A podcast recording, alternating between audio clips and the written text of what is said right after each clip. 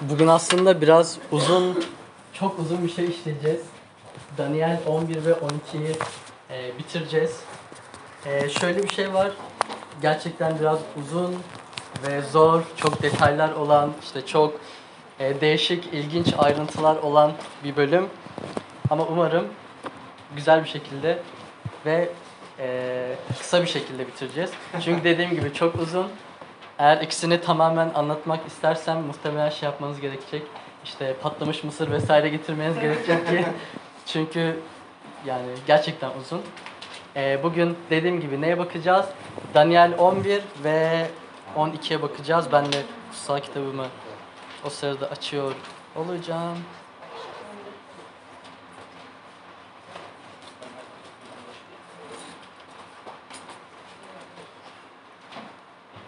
Ve açtım. Tamam. Dediğim gibi Daniel 11 ve 12. Aslında Daniel'in son şeyine geldik. Bugün Daniel kitabını tamamen bitiriyoruz. Yaklaşık 3-3,5 aydır Daniel kitabını başından sonuna kadar işledik. Yani şu an itibariyle işliyor olacağız. Biz gene en son ne işlemiştik onu bir hatırlatayım. Daniel 10'daydık. Daniel 10'da e, iki hafta önce e, anlatmıştık. Daniel 10'da Daniel bir e, 21 gün boyunca dua ediyordu. Çünkü bir şeyler gitmiyordu. Bir sıkıntı vardı. İsrail halkı sürgündeydi. Ama 70 yıl dolmak üzereydi. Henüz e, yani Yeremya aracılığıyla bir kehanet vardı. 70 yıl sürgünde kalacaktı İsrail halkı e, Babil'de ve daha sonrasında çıkacaktı. Ama biraz gecikme ol- olacağına benziyordu. Çünkü 70 yıl neredeyse dolmak üzereydi. Onu da şuradan görüyoruz. Daniel 10'da ilk başta bir işaret var. Yine yanlış hatırlamıyorsam Kral Darius'un zamanında yani e, Pers Med kralı Kral Darius'un zamanında oluyordu. Ama hala işte bir sıkıntı vardı, bir problem vardı. Çünkü İsrail halkı biraz asimile olmuştu, artık biraz tembelleşmişti, çıkamıyordu. Onun dışında farklı problemler vardı vesaire. Bu yüzden Daniel dua etmişti ve ona bir melek görünmüştü 21 gün sonra.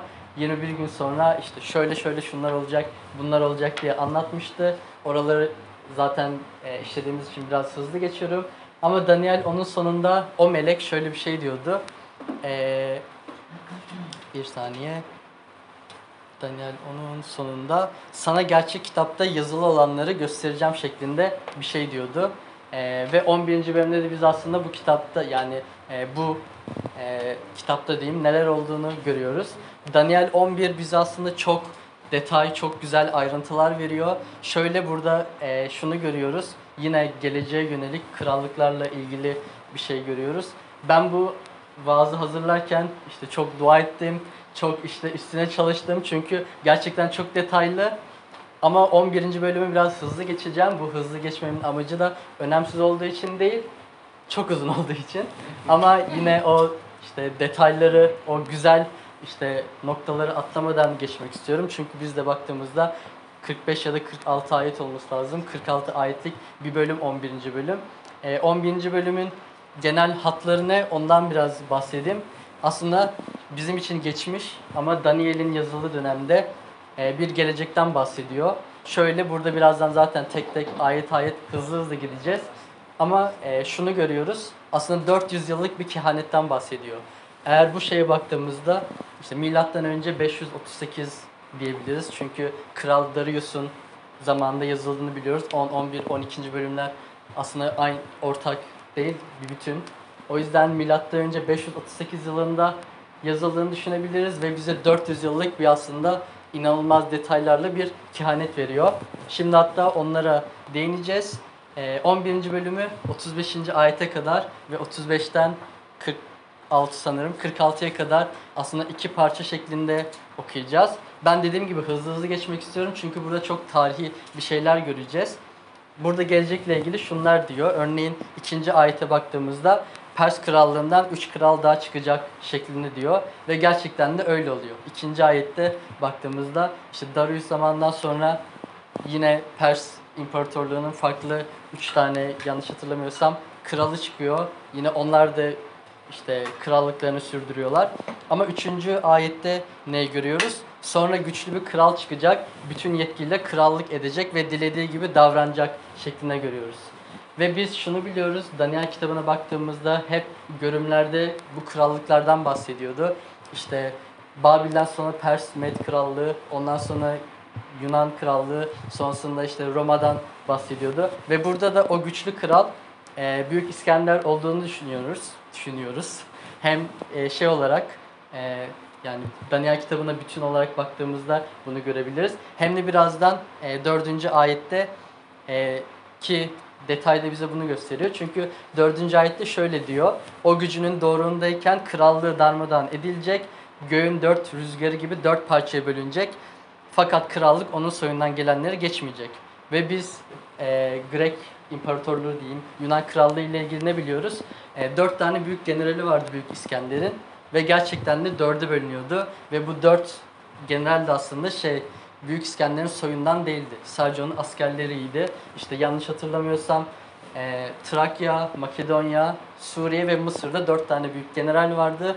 Ve 38 yaşında e, Büyük İskender öldüğünde bu bölünüyordu ve dördü kendi aslında krallıklarını kuruyordu. Ve 5. ayete baktığımızda artık biz bir odaklanma görüyoruz. İki tane krallığa odaklanılıyor. Biri Güney Krallığı, bir de Kuzey Krallığı. Ee, burada belki şey sormamız gerekiyor. Neden iki krallığa odaklanıyor? Çünkü aslında ya çizimim çok kötü ama belki bir çizmeye çalışabilirim. Ee, Kuzey Krallığı derken bize Suriye'den bahsediyor. Oraya hiç çizemeyeceğim de. Ya. Suriye. Aynen olabilir. Şimdi şöyle rastgele bir şey çizeyim ben siz anlayın. Şurada Türkiye var. Ee, Kuzey Krallığı dediğimiz yer işte burası oluyor. Ee, Suriye ve Güney Krallığı dediğimiz alan işte bu alanlar oluyor. Mısır Krallığı ve e, bu ikisinin ortasında ne görüyoruz? Aslında İsrail'i görüyoruz. Tam bu iki krallığın arasında İsrail'i işte Yeruşalim'i gördüğümüz için bize 5. ayetten sonra ikiye böl yani sadece o iki kralla e, odaklanan bir yapı görüyoruz. Normalde işte burada Trakya'nın kralı, burada Makedonya'nın kralı vesaire vardı. Ama biz şu anda Suriye, Mısır bu iki büyük kralla odaklanıyoruz. Şey çizimim ne kadar kötü olsa da ona odaklanıyoruz.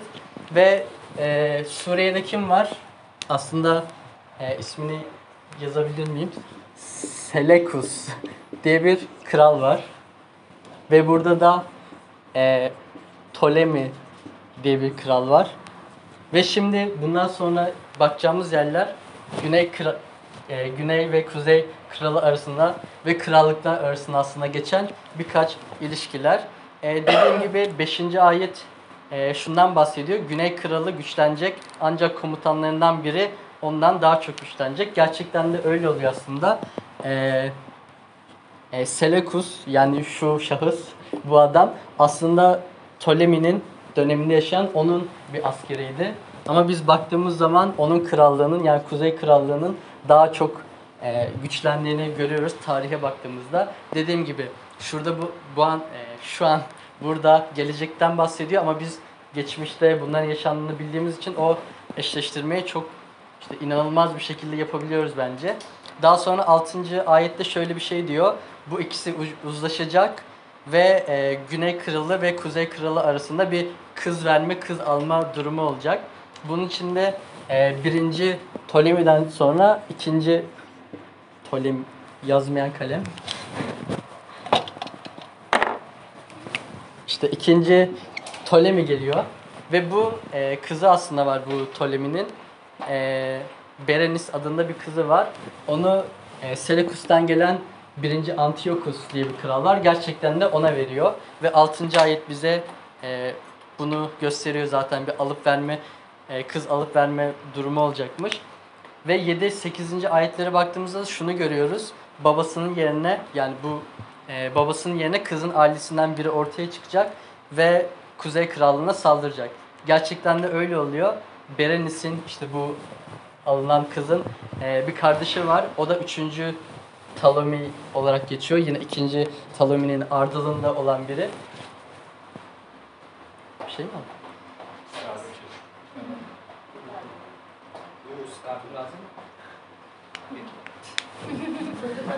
O zaman devam edelim. Gerçekten de böyle oluyor. E, Berenis'in kız e, erkek kardeşi 3. Ptolemy yani. Bu da e, Antiochus'a yani e, e, Suriye'ye üst kısımlara saldırdığını görüyoruz. Ve 11, 12, 13. ayetler dediğim gibi hızlı geçiyorum ama yani eğer tarihe ilginiz varsa tarihsel olarak araştırdığınızda buradaki savaşlar, isimleri, neler, neler oldu vesaire her şeyi e, görebiliyoruz. 11, 12, 13. ayetlerde 3 kişinin dönemine odaklanıyor aslında. Bunlar 3. Antiochus yine yukarıda. E, daha sonra 4. ve 5. Ptolemy'nin dönemi Mısır'da, Mısır kralının. Ve yine buradaki savaşları dediğim gibi yani araştırırsanız bulabilirsiniz. Benim burada aslında biraz altını çizmek istediğim konu burada çok detaylar var. Önceden yazılmış ama gerçekten gerçekleşiyorlar. Sadece bilgi birikim olsun diye size anlatmak istiyorum. Ve 13. 16. bölümde de e, şunu görüyoruz. Eğer okursak e, yine savaşlardan vesaire bahsediyor ve biz tarih kitaplarına baktığımızda neye görüyoruz? 3. Antiochus var ve Mısır'ı işgal ettiğini görüyoruz. Yine aynı şekilde 16 e, pardon evet 16 15. ayetlerde e, bunun bir öngörüsünü görebiliyoruz. Daha sonrasında 17 ile 18'e baktığımızda ne görüyoruz? Yine bir kız alıp verme olayı var. E, yine bir e, hatta sanırım neresi 10 18 ya da 17 pardon. E, ülkesini yerli bir etmek için kızını eş olarak ona verecek şeklinde bir şey diyor. Burada da yine bir kız alma verme durumu var. Önceden işte bilinen Daniel tarafından yazılan ve biz tarihe baktığımızda neyi biliyoruz? Ee, üçüncü Antiochus, onun bir kızı var Kleopatra. Bizim bildiğimiz değil ama. O Kleopatra'yı da e, şey veriyor, dördüncü Ptolemy'ye veriyor. Yine burada yazdığı gibi bu peygamberlik de aslında gerçekleşiyor. Ve daha sonrası ayet, daha sonraki ayetlerde e, örneğin dördüncü Selekus'un büyük vergiler toplayan bir adam olduğunu biliyoruz. Bu da yine 19. ayette e, 20. ayette mesela söylüyor. İşte bunun yerine geçen kral krallığının yüceliğini zorla vergi toplamak, toplayacak birini gönderecek şeklinde aslında böyle küçük bir detayı bile görebiliyoruz. Dediğim gibi buraları biraz hızlı geçmeye çalışıyorum. Hem yani Türk kardeşler için de detaylar zor, yabancı kardeşler için de Türkçe olması zor. yani, o yüzden biraz hızlı geçiyorum. 21'den 35'e kadar e, bir tane adam çıkıyor. Bu Antiochus Epiphan denen bir adam. Hatta bununla ilgili yani kutsal kitap Daniel e, şöyle diyor. Kaçıncı ayetti o? 21. ayette şöyle bir şey diyor onun için. Yerine krallıkla onurlan, onurlandırılmamış değersiz biri geçecek şeklinde. Bu adam aslında Epifan gerçekten yani ne kadar doğru bilmiyorum çok berbat bir insan. Çok kötü bir insan. Çünkü daha sonra ayetlere baktığımızda da şunu görüyoruz. Bu adam hem Mısır'la savaşıyor. Bu arada e, Epifan sanırım Mısır'ın kralıydı diye hatırlıyorum.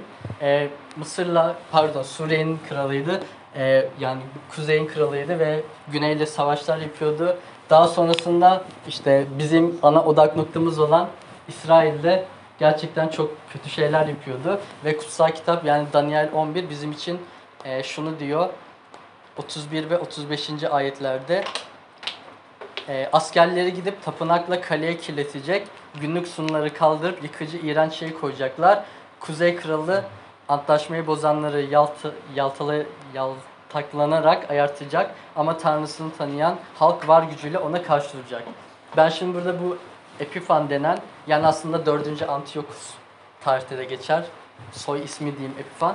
Epifan'a biraz odaklanmak istiyorum çünkü bu adam dediğim gibi biraz gerçekten kötü bir adam. Çünkü İsrail halkına bayağı bir kötülük yapıyor. Hatta ne yapıyor? Birkaç tanesini örnek vereyim. E, tapınağın oraya geliyor ve bir Zeus heykeli dikiyor. Tapınağın oraya yani İsrail'in tanrısı olan tapınağın oraya. Ve daha kötü şeyler de yapıyor. Örneğin burada Daniel işte gelecekten bahsederken e, tapınağa iğrenç şeyler koyacak diyor ve gerçekten de aynısı oluyor. Bu Epifan krallığı döneminde e, şey e, tapınağa gelip tapınakta domuz kesiyor ve aslında biz neyi biliyoruz yani Yahudi inancına göre işte yasaya göre domuz işte günah bir hayvan, yenilmemesi gereken bir hayvan ve bu adam işte bu kral gelip işte orada sanki Tanrı'ya bir sunu yapar gibi böyle İsrailleri, İsrail halkını işte alay edecek şekilde gidip kanla yani e, domuz kanıyla tapınağı kirlettiğini görüyoruz. Ve aslında bu adamın e, böyle kötü, böyle yani tabiri caizse neyse demeyeyim, kötü bir adam olduğunu görüyoruz. Ve 36 e, 36 ve 45. ayetlere geldiğimizde ise bizi çok garip bir şey karşılıyor. Aslında yani bu kehanette, bu peygamberlikte hala Epifan'ın bir şeyler yaptığı söyleniyor. İşte kral gibi davranıyor, işte e, pardon Tanrı gibi davranıyor, Tanrı'ya küfürler ediyor, çok kötü işte yine şeyler yaptığını görüyoruz. Ama biz Epifan'ın hayat hikayesine baktığımızda e, 36. ayetten sonra hiçbir şey yapmadığını görüyoruz. Yani 36. ayette yazan işte kendini Tanrı gibi işte küfür etme vesaire tabi içten içte yapıyordur da kariyeri boyunca diyeyim kariyeri boyunca Epifan böyle şeyler yapmıyor. O yüzden e, bazı kutsal kitap yorumcuları şöyle düşünüyor. 1 ve 35. bölümler arası işte o gerçekleş şu ana kadar geç, gerçekleşmiş bir kehanet. Çünkü 400 yıllık bir kehanetten bahsediyor. Ve 36'dan 45'e kadar olan yerler de bazı kutsal kitap yorumcuları için aslında gelecekte olacak şeyler gibi çıkıyor. E, 36'dan sonra bir tane işte bu kral var. Biz Epifan olarak biliyoruz. Ama bu kral işte yine aynı şekilde Tanrı'ya küfrediyor. Kendini Tanrı gibi gösteriyor. İşte hatta kutsalları öldürüyor. Yani Tanrı'nın kutsallarını öldürüyor. imanları öldürüyor. Buradaki Epifan'la ilgili yani kendi kariyerini gerçekleşmeyen bu Epifan'la ilgili iki tane görüş var. Bir tanesi bu kişi yani bu kral Roma krallığı olabilir. Çünkü hem yine Daniel'in bütün kitabın bütününe baktığımızda ne görüyoruz? İşte e, Grek İmparatorluğu sonrasında Roma gelecekti ve Roma'da aynı şekilde işte İsrail halkına ve ileride Hristiyanları da e, zulmedecekti, acı çektirecekti. Bazı görüş bunun işte o bütün kitabın bütününden Roma İmparatorluğu olacağını düşünebiliyor. Çünkü aynı şekilde biz Roma'nın milattan sonra 70'te işte tapınağı da işte yıktığını görüyoruz. Bu yüzden bazı görüş bu kişi yani buradan sonra 36. ayetten sonra bu bir krallık ve Roma işte imparatorluğu olabilir diye düşünebiliyorlar. Başka bir görüş var. Ben de biraz aslında bu görüşü e, savunuyorum. Biraz da savunmaktan mutlu oluyor gibi hissediyorum diyeyim açıkçası. E, bu görüş şu. E, biliyorsunuz e, zamanın sonu 12. bölümde işleyeceğiz. Zamanın sonunda bir e, yani Mesih gelmeden önce Mesih karşıtının geleceğini görüyoruz. Ve Mesih karşıtı ile ilgili e, şunlar deniyor. Öz- e, örneğin e, Matta 24, 15, 16'da İsa şöyle diyor. Aslında burayı refere ederek, bu bölümü refere ederek e, Peygamber Daniel'in sözüne ettiği yıkıcı şeyler kutsal yerde dikildiğini gördüğünüz zaman şeklinde aslında. Burada şu an gerçekleşmemiş olan ama dünyanın sonuna doğru gerçekleşecek olan e, şeylerden bahsediyor İsa Matta 24'te ve Daniel'de o yıkıcı şeylerden onu referans alarak bahsediyordu. E, aynı şekil, şekilde 2. Selanikler kitabı bize Mesih karşıtı ile ilgili şöyle bir şey diyor. Bu adam Tanrı diye anılan ya da tapılan her şeye karşı gelerek kendini hepsinden yüce gösterecek. Hatta kendisini Tanrı ilan ederek Tanrı'nın tapınağına oturacaktır şeklinde Mesih karşıtını bize işte yine şey gibi gösteriyor aslında Epifan'ın yaptıklarıyla birbirine benzer şekilde gösteriyor. E, bu şekilde e, yine Vahiy 13.5.6'da biz bir canavar görüyoruz. Bunu daha önce aslında yine şeyle eşleştirmiştik. İşte dünyanın sonunda sonuna doğru işte o yıkım gerçekleştirecek bir canavar. E, şöyle diyor, kurumlu sözler söyleyen, küfürler savuran bir ağız ve 42 ay süreyle kullanabileceği bir yetki verildi. Tanrı'ya küfretmek onun adına ve konutuna yani gökte yaşayanları küfretmek için ağzını açtı. Kutsallarla savaşıp onları yenmesine izin verildi. Canavar her oymak, her halk, her dil, her ulus üzerinde yetkili kılındı. Yeryüzünde yaşayan ve dünya kurulalı beri boğazlanmış kuzunun yaşam kitabına adı yazılmamış olan herkes ona tapacak şeklinde. Vahide geçen bu canavar çünkü e, biraz ben şöyle anlatmak istiyorum. E, İslam eskato, eskatolojisinde yani dünya sonuyla ilgili olan bölümlerde Deccal dediğimiz bir yaratık var. şu an bizim kültürümüzde anlatmak daha kolay diye yani ben Deccal diyorum ama Hristiyan eskatolojisi- eskatolojisinde o hani Deccal değil sadece birbirine benzer özellikleri olan bir canavar olduğunu yani bu Mesih karşıtının Deccal'le İslam'daki Deccal'le aynı özellik yani ortak özellikleri olan Tanrı'ya küfreden, işte imanları öldüren, imanlar üstünde yetkisi olan e, bir kişi olduğunu söyleyebilirim. Ama dediğim gibi yani Deccal kavramı İslam eskatolojisine ait, Hristiyan eskatolojisinde yok. Sadece biz hani daha kolay anlayalım diye yani yabancılar anlamayacaktır ama Türkler biraz daha kolay anlayacağı için bu benzetmeyi yapmak istiyorum ama dediğim gibi aynı varlık, aynı kişi, aynı canlı değil. Bu Mesih karşıtı olarak biz Hristiyanlıkta e, adlandırdığımız, adlandırdığımız kişi ve Epifan'da ne görüyoruz? Ben yani şunu altını çizmek istiyorum. Bu Epifan'ın yaptıkları aslında zamanın sonunda, dünyanın sonunda bu Mesih, Mesih karşıtının yapacaklarıyla benzer özellikler gösterdiği için bence burada 36 ile 45 arasında bu Mesih karşıtı e, Epifan aslında tarihsel bir ön izleme olarak işte önceden bize örnek olarak çıktığını e, ön izleme bence ifadesi buraya en uygun oluyor. Mesih karşıtının ön izlemesi olarak Epifan bize e, gözüküyor diyebilirim. Ama sonra ne oluyor? En son ayete baktığımızda 45. ayette denizle e, güzel kutsal dağ arasında saray çadırları kuracak. Yine de yaşamı son bulacak ve ona yardım eden olmayacak şeklinde aslında Mesih karşıtının da diğer bu krallıklar gibi yok olup gittiğini görüyoruz. E, yok olup gitmek e, biraz altını şöyle çizebilirim. Birazdan zaten Daniel 12'ye geçeceğiz. Ama Daniel 12'ye geçmeden önce bütün kitapta neler gördük onu ondan biraz bahsetmek istiyorum. Yani Daniel 1 ve 6 işte Aramice yazılmıştı. Birincisi İbranice, 2'den 6'ya kadar Aramice ve 7'den 12'ye kadar da e, İbranice yazılan bir kitap. Aslında iki farklı kitap gibi görüyorduk. Ve bilmiyorum aranızda hatırlayacak olacak mı? E, biz üç buçuk ay önce Daniel kitabını çalışmaya başladık ve Daniel 1'i ben anlattığımda yine ben anlatayım sana. Şey yapmayayım. Daniel 1'i ben anlattığımda şöyle bir şey demiştim. Bu kitabın bir tane ana konusu var. O ana konuyu aranızda hatırlayan var mı? Var mı? Şöyle bir şey demiştim. Daniel kitabının bütününe baktığımızda, tümüne baktığımızda ortak bir tane konu görüyoruz. O da neydi? Tanrı her zaman zafer kazanır. Örneğin 1, 3, işte 5. 7. bölümlerde işte gerek şeyin Daniel'in gerek onun arkadaşlarının gerçekten zorluklar yaşadığını görüyorduk. Ama Tanrı bir şekilde işte zafer kazanıyordu ve onları kurtarıyordu. Örneğin Daniel aslan çukurundaydı fakat başına bir şey gelmiyordu. Ya da Daniel'in arkadaşları kızgın fırına atılıyordu ve kızgın fırında ne, yanlış hatırlamıyorsam Nebukadnezar'dı ya da Değil mi? Şey değildi. Belshazzar değildi. Nebukadnezar'dı. Dört kişi görüyordu ve biz şunu biliyoruz. Yani ilk bölümlerde de Tanrı her zaman kendi halkının yanında. Tanrı her zaman kendi halkına yardım ediyor. Ve 7 ile 12. bölüm arasına baktığımızda da ya görümler görüyoruz. Örneğin işte bir tane heykel görmüştük. Çeşitli materyallerden yapılıyordu. Ama sonunda bir tane taş geliyordu ve onu yıkıyordu. Biz ne olarak adla- adlandırmıştık? İşte Tanrı bütün o krallıkları üstüne yetkisi vardı. Onları yıkıyordu.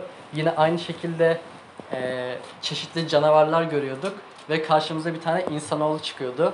Bu insanoğlu her şeye yetkisi olan, işte bütün her şeyin üstüne yetkisi olan insan benzeyişinde bir kişiydi ve biz eee, bu kişinin, bu insanoğlunun eee, şu yetkisi olduğunu görüyoruz. Zaten insanoğlu Tanrı'nın bütün yetkisine sahip ve Daniel kitabına baktığımızda da eee, genel olarak şunu görüyoruz. İşte bir sürü krallıklar geldi, çok iyi şeyler başardılar, çok zengin oldular, çok yükseldiler, işte her yeri işgal ettiler ama en sonunda hepsi silinip gitti tarih sahnesinden. Eğer Daniel 7, 7'ye bakacak, baktığımızda örneğin hepsi siliniyor ama bir tane kral kalıyordu. Kimdi o? İsa'ydı. Çünkü insanoğluydu. İnsanoğlunun krallığı daima kalıcı oluyordu.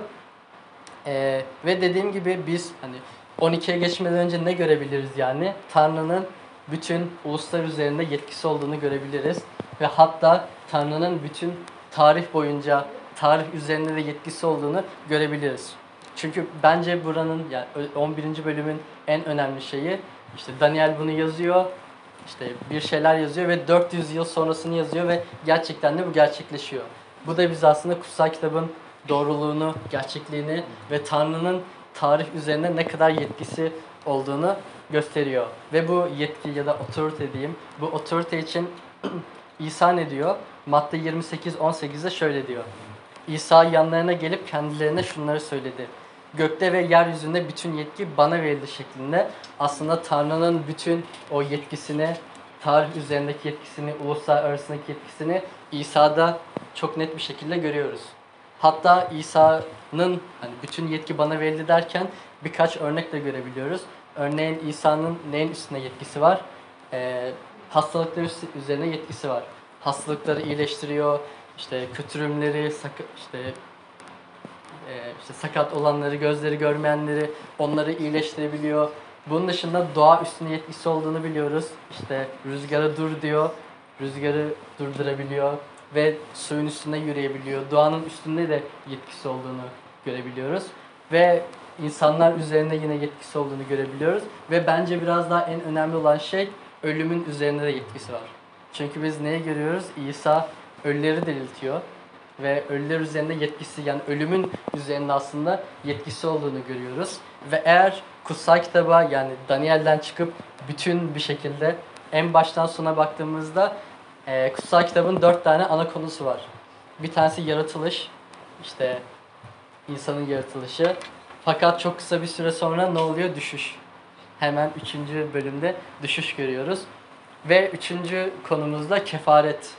İşte Tanrı'nın işte sözü, eski antlaşmada sözü, o kefareti ve İsa'da gerçekleşmesi ve son yeni yaratılış. Yeni yaratılışta işte İsa'nın ölümü yenmesi. Ee, yeni yaratılışı İsa bize getiriyor ve belki de yani belki değil bence bu ölümü yenmesinin ve yeni yaratılış getirmesinin en büyük kanıtı kendi dirilişi. Aslında ölüyor ve üçüncü günde diriliyor. Aslında o diriliş bize neyi gösteriyor? Evet Tan Tanrı'nın, İsa'nın ölüm üzerine yetkisi var. Ama genel olarak bizim ölümümüz üzerinde de yani bizim düşüşümüzden sonra bizim üzerimizde de yetkisi olduğunu görebiliyoruz. Burada da e, neyi görüyorduk? İşte bu krallıklar tarih sahnelerinden silinip gidiyorlar. Ama İsa'nın krallığı kalıyor. Ve yine Daniel kitabının şöyle bir özelliği var. Ee, Daniel kitabını okuyan bir Yahudi şu beklenti içinde oluyor. Ee, buradaki tarih işte işaretlerini aldığımız zaman, diğer işte görümleri vesaire aldığımız zaman birinci yüzyılda bir tane e, Mesih gelmesi gerekiyor. Bu insanoğlunun yani bu krallığı kuracak kişinin birinci yüzyılda gelmesi gerekiyor.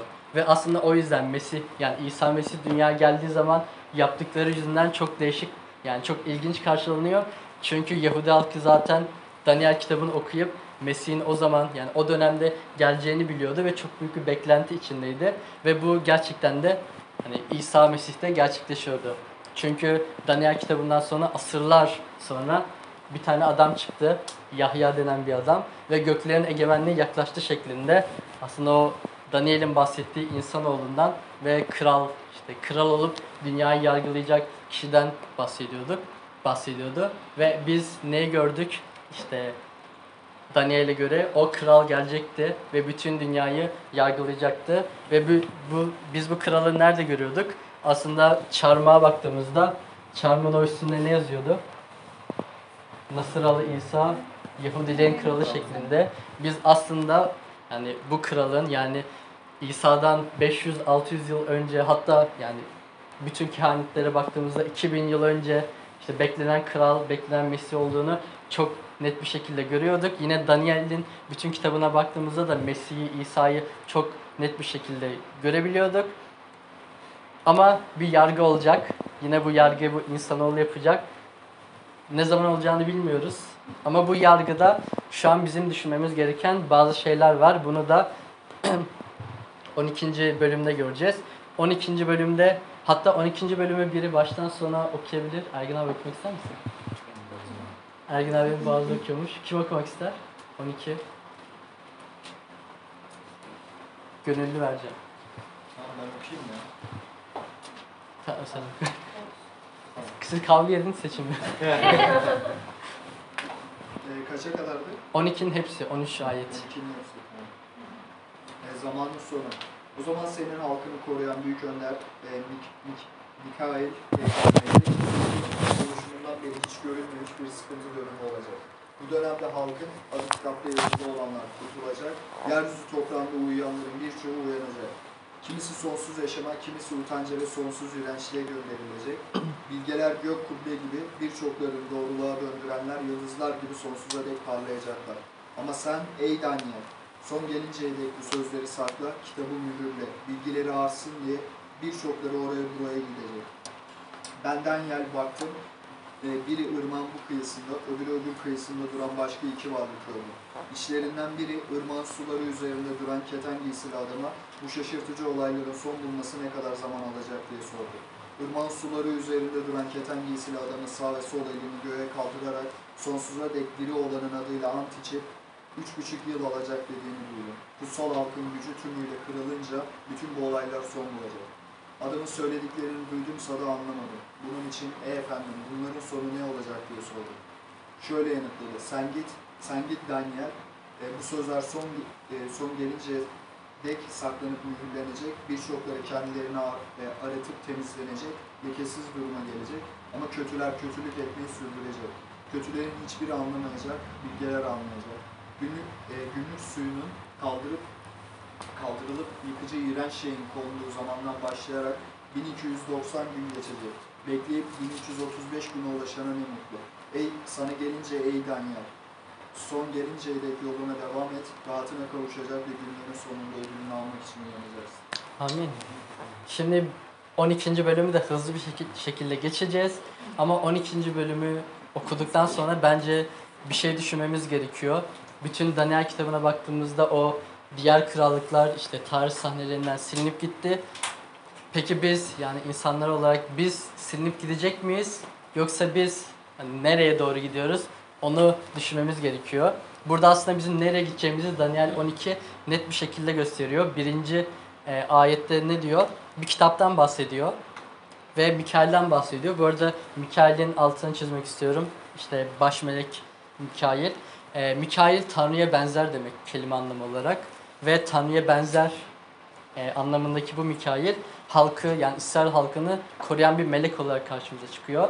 Ve biz bence daha çok sevinmeliyiz. Bizi direkt Tanrı'nın kendisi, direkt İsa Mesih bizi koruduğu için biz gerçekten biraz daha çok sevinebiliriz. Ama burada önemli olan yani bunu sadece detay olarak verdim. En önemli olan şey eee, buradaki kitap. Çünkü kurtulacak olanlar bu kitapta ismi geçenler. Ve bu kitabı biz Daniel kitabından başka nerede görebiliyoruz? Vahiy kitabında görebiliyoruz. Vahiy kitabına baktığımızda 7 kere eee, şöyle bir ifade geçiyor. Kuzunun yaşam kitabı. Ve sadece kuzunun yaşam kitabında olanların kurtulacağını görebiliyoruz.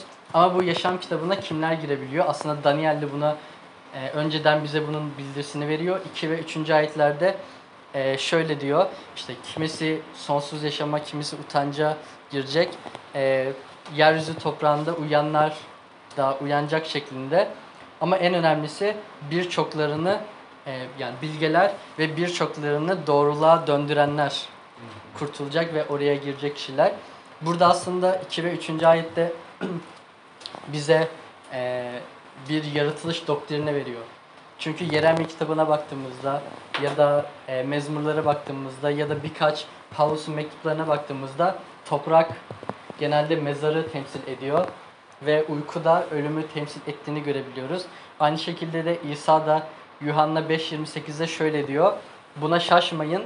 Mezarda olanların hepsinin onun sesini işitecekleri saat geliyor şeklinde. Aslında 2 ve 3'te bir diriliş görüyoruz ve bu dirilişe zaten birazdan da e, değineceğiz. Ve bu dirilişe kimler dahil olabiliyor? Bilgeler ve doğruluğa yani doğruluk sahibi olanlar.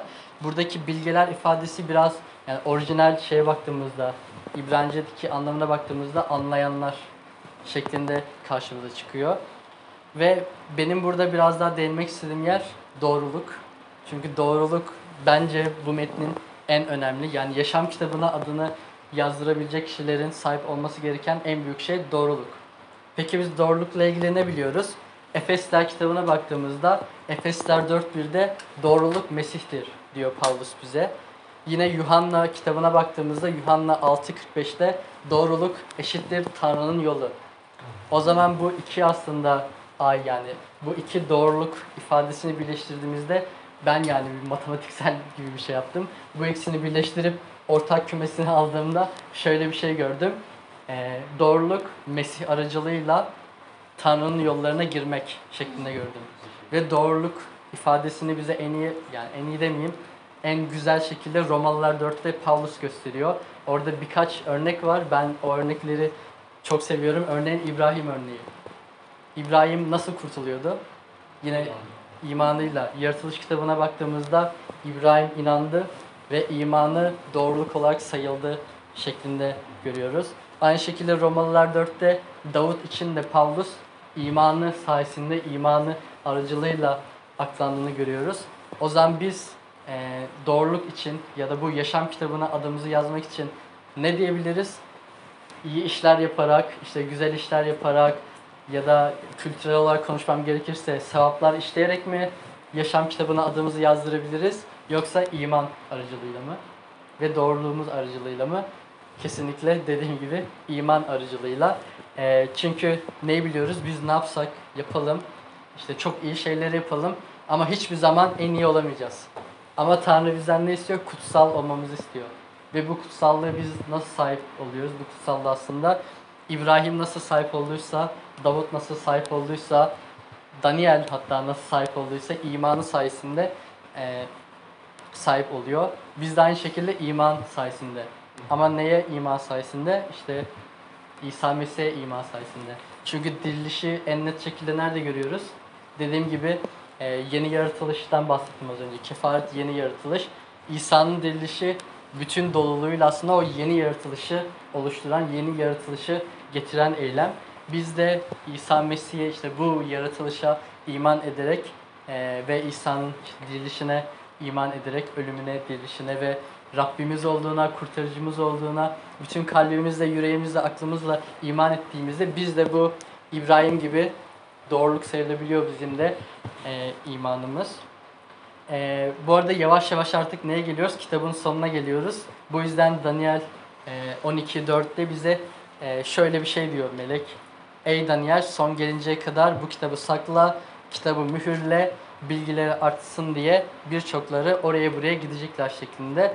Dediğim gibi yavaş yavaş artık kitabın sonuna geliyoruz ve melek de diyor ki hadi Daniel kapat git şeklinde aslında bir şey diyor. Ee, burada yine güzel bir şey. Şurada e, birçokları oraya buraya gidecek bilgileri artsın diye. Aslında bu kitaptan hem İsrail halkı ne öğrenecek? Tanrı İsrail halkı için ne yaptı? Kendi halkına ne yaptı? Onun, ona şahitlik ediyorlar. Ve biz de aynı şekilde şu anda Daniel kitabını bugün bitiriyoruz. 12 bölüm, 3,5 aydır sonuna geliyoruz ve biz de aslında ne görüyoruz?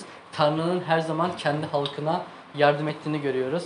Ve biz de aslında o halktanız ve Tanrı'nın da bize yardım ettiğini görüyoruz. Sonra yine e, kitabın sonuna geldiğimiz için detaylar anlatılmıyor. Fakat e, şöyle bir şey geçiyor. Ben Daniel baktım. İşte ırmağın kıyısında iki kişi görüyor. Bazıları bir melek, biri melek, biri İsa olarak nitelendiriyor. Ben ikisini de melek olarak nitelendiriyorum. Bunu tartışabiliriz. Çünkü e, daha daha yüksek olan melek göğü işte elini sağ elini göğe kaldırıyor ve aynısını vahiy on, vahiy onda görüyoruz. E, denizde karının üzerinde durduğunu gördüğüm melek sağ elini gö- göğe kaldırdı. Aslında aynı eylemin vahiy kitabında bir meleğin de yaptığını görebiliyoruz. Ve üç buçuk yıllık bir şeyden bahsediyor. İşte üç buçuk yıllık bir zamandan bahsediyor. Şöyle garip bir şey var. İbranice'de üç buçuk yıl ifadesinin anlamı vakit, vakitler ya da yarım vakit demek. Aslında çok belirsiz bir şey değil mi? Yani üç buçuk yıl ama kelime anlamı vakit demek, yarım vakit demek ya da vakitler demek şeklinde görüyoruz. Zaten Daniel'e de baktığımızda 8. bölüm ayette biraz şey diyor. Efendim ben anlamadım ya. ya demiyor ama e efendim bunların sonu ne olacak? Hani anlamadığını dile getiriyor. Ve yine melek aslında şöyle cevap veriyor. Hani artık bitti sen yoluna devam et şeklinde. Artık kapat bu sözleri yani bu işte mühürle ve git şeklinde diyor. Ama orada da yine bir sayı var. 1290 gün ve 1030, 1335 günden bahsediyor. Yani bununla ilgili de kutsal kitap yorumcuları çok çeşit yorumlar yapıyor. İşte şurayı baz alırsak işte şuraya geliyoruz, buraya baz alırsak buraya geliyoruz. Ben bunun için aslında İsa'nın bir sözünü söylemek istiyorum. E, Matta 24-36'da şöyle diyor. O günü ve saati ne gökteki melekler ne de oğul bilir, babadan başka kimse bilemez. Ben de aynı şekilde evet burada bir şey başlayacak. 1290 gün geçecek. 1335 gün son işte o güne ulaşana ne mutlu diyor. Ama bence ben başlangıcını bilmiyorum. Çünkü o kadar üstün değilim ve yani İsa'nın dediği gibi ya da Pavlus'un da e, bazı mektuplarda dediği gibi Tanrı'nın belirlediği zamanları biz insanlar olarak bilemiyoruz. Ben de bunu baz alarak aslında e, bu günün ne zaman olacağını bilmiyorum. Zaten zamanın sonuyla işte dünyanın sonuyla ilgili bir artık kehanet olduğu için ne olduğunu bilmiyorum. Ama bu melek son olarak e, Daniel'e ne diyor? Sana gelince ey Daniel son gelinceye kadar son gelinceye dek yoluna devam et şeklinde e, diyor. Çünkü aslında ona da çok güzel bir şekilde sen uyanacaksın. Ona da bir kurtuluşun olduğunu e, gösteriyor bize. Peki Daniel hayatına nasıl devam ediyor? Yani şu an bütün kitabı bitirdiğimizde bir de Daniel'e odaklanmamız gerekiyor. Çünkü kutsal kitap okuduğumuzda evet hem hikayeye odaklanmalıyız hem de kişinin durumuna odaklanmalıyız. Örneğin yaratılıştan bir şey okuyorsak, işte Adem ya da İbrahim'le bir şey okuyorsak, ilgili bir şey okuyorsak Musa'nın da yazarı olduğu için onun da durumunu biraz bilmemiz gerekiyor. Ben burada biraz e, son olarak zaten son ayette de artık sen yoluna git dediği için ben Daniel'e hayatı boyunca yaptıklarına odaklanmak istiyorum. Daniel'in hayatına baktığımızda ne görüyoruz? İki tane ana eylem var. Bir, Daniel'le kendisi Tanrı'nın halkına hizmet ediyor. İki, Tanrı'nın kendisine hizmet ediyor. Bunun önceliği değişebilir. Önce Tanrı'ya hizmet ediyor ve Tanrı'nın halkına hizmet edebiliyor. O zaman biz buradan ne öğrenebiliriz? Hem bütün Daniel kitabından hem Daniel'den hem de en sondan yani şey buradaki görümlerden, kehanetlerden ne öğrenebiliriz? En büyük şey hizmet. Daniel gibi hizmet etme, etmeliyiz. İşte Daniel gibi hem Tanrı'ya hem Tanrı'nın halkına hizmet etmeliyiz. Çünkü biz biliyoruz ki dünyadaki her şey silinip gidecek. Dünyadaki her şey yani krallıklar, işte kötülük, günah silinip gidecek. Ya bazıları işte kötü olan yere, kötülük içinde kalan kötü olan yere ya da doğruluğu doğruluğa sahip olan iman eden kişi burada da dediği gibi işte o dirilişe sahip olacak ve yaşam kitabında adları yazılacak. O zaman bizim şu anda e, teorik olarak yapmamız gereken şey her zaman İsa'yı hatırlamak. Her zaman İsa'nın bizim için yaptıklarını hatırlamak, ona imanımızı tazelemek. Ama bence bu yeterli olmuyor. Yani şu tabii ki yeterli bu. iman yeterli. Yani Daniel'den öğreneceklerimiz konusunda. Daniel'den de şunu öğrenebiliriz. Her zaman Tanrı'ya ve Tanrı halkına hizmet etmeliyiz. Bunun için ne yapmalıyız? E aslında yukarıda şey biraz geçtiğim bir bölüm vardı hatırlarsanız. Doğruluğu birçoklarına işte götüren, paylaşan. Aslında bizim birinci yapmamız gereken şey en önemlisi müjdeyi paylaşmak. Müjdene işte bu krallıklar yıkılıp gidecek ama bir tane krallık İsa'nın Tanrı'nın krallığı kalacak. Bunu bütün herkese işte müjdeyi herkese anlat bitiyor birazdan. Her şeye anlat e, herkese bütün uluslara anlatmamız gerekiyor. Ve ben belki şimdi bir aslında itirafta bulunacağım. Yapmam gereken ama yapamadığım bir şey. E, Daniel gibi nasıl işte Tanrı'nın halkına hizmet edebilirim? Kardeşlerimle, işte dostlarımla, arkadaşlarımla vakit geçirebilirim. Biz bir kilise olarak işte hepimiz kardeşiz. Hatta dostuz. Birbirimizin işte iyi gününde, kötü gününde bu biraz evlilik şey gibi oldu ama yani iyi günde, işte kötü günde kardeşimizin acısını paylaşabiliriz. Kardeşimizle arkadaşlık edebiliriz. İşte kardeşlerimizle vakit geçirebiliriz. Bunu her zaman yapabiliriz. Ve kilisede görev almalıyız. Bence bir sonra Tanrı'nın halkına nasıl hizmet edebilirim? Örneğin burada işte çocuklara bakmak bir görev. Ya da işte atıştırmalık çay kahve hazırlamak, Rabbin sofrası işte vaaz vermek ya da işte kiliseyi hani düzeltmek ya da sandalyeleri dizmek, sandalyeleri kaldırmak bu bile aslında kiliseye işte Tanrı'nın evine hizmet etmek oluyor ve Tanrı'nın halkına kilisede hizmet etmek oluyor. Ve son olarak bunu ben biraz eee, şu yüzden ekledim. Yeteneklerimizi kilise ve müjde için kullanmak. Örneğin işte iyi müzik çalıyoruzdur, iyi öğretiyoruzdur, iyi şeyler yapıyoruzdur. Ya da işte iyi olduğumuz, yetenekli olduğumuz bir şeyler vardır. Bunu Tanrı halkı için, bunu işte kilise için ve müjde için, müjde yaymak için eee, kullanabiliriz. Çünkü bazen şu oluyor, eee, kiliseye hizmet etmek özellikle Türkiye'de ikinci planda kalan bir şey oluyor. Çünkü kiliseye yani hizmet ettiğimde işte para kazanmıyorum ya da ileride bir kilisenin CEO'su olmayacağım ya da işte çok iyi kariyer şeylerim yok. İşte ne kazanacağım, işte ne kadar para kazanacağım. Çünkü yani tabii ki çalışmak ne demek? Yaşamamız lazım, para kazanmamız lazım. O yüzden genelde biz hani şu an yaşamamız gerektiği için bu ondalıklarda da söylemiştim. Çalışıyoruz, para kazanıyoruz. Ama bence her zaman önceliğimiz kilise olmalı. Tabi burada şey demiyorum ben. işinizi bırakın, gelin şey yapın. İşte kilise hizmetinden ziyade kilise önce kilise hizmeti öncelikli olarak yine işte Pavlus gibi çadırcılık dediğimiz o kavram yine bir işimiz var ama kiliseye hizmet ediyoruz. Tanrı'nın halkına ve Tanrı'ya e, hizmet ediyoruz şeklinde hem Daniel'den bunu öğrenebiliriz hem genel olarak bütün kitaptan öğrenebiliriz. O zaman son olarak işte ne diyebiliriz? Bizim yani bu krallıklar gelip geçici işte ama bizim her zaman kimde umudumuz var? İsa Mesih'te Tanrı'da e, umudumuz var. İşte kötü şeyler oluyor, dünya kötü, çalışmak zorundayız, para kazanmak zorundayız ama bizim her zaman umudumuz ve önceliğimiz İsa Mesih olmalı. Çünkü asıl yaşamı bize o verdi. İşte çarmıhta ölüşü ve dirilişi. Evet biz yaşamak için para kazanmalıyız. Ama gerçekten yaşamak için İsa'ya, işte Tanrı'ya, Tanrı'nın halkına hizmet etmeliyiz. Çünkü bizim için yaptıkları işte o dört konudan kefaret konusu aslında burada karşımıza çıkıyor. İsa'nın bizi yaptıkları ve yeni yaratılışı, sahiplenme konusu bu şekilde e, karşımıza çıkıyor. O zaman Ergin abi bizim için dua eder mi? Bazı abi. Bizim için dua edebilir misin? Aynen. Ay, Serkan abi. Erkan diyecektim de Evet, yanlış söylemeyeyim diye. Tamam sana teşekkür Hadi. ederiz. Sağ olun. Her şey için sağ olun.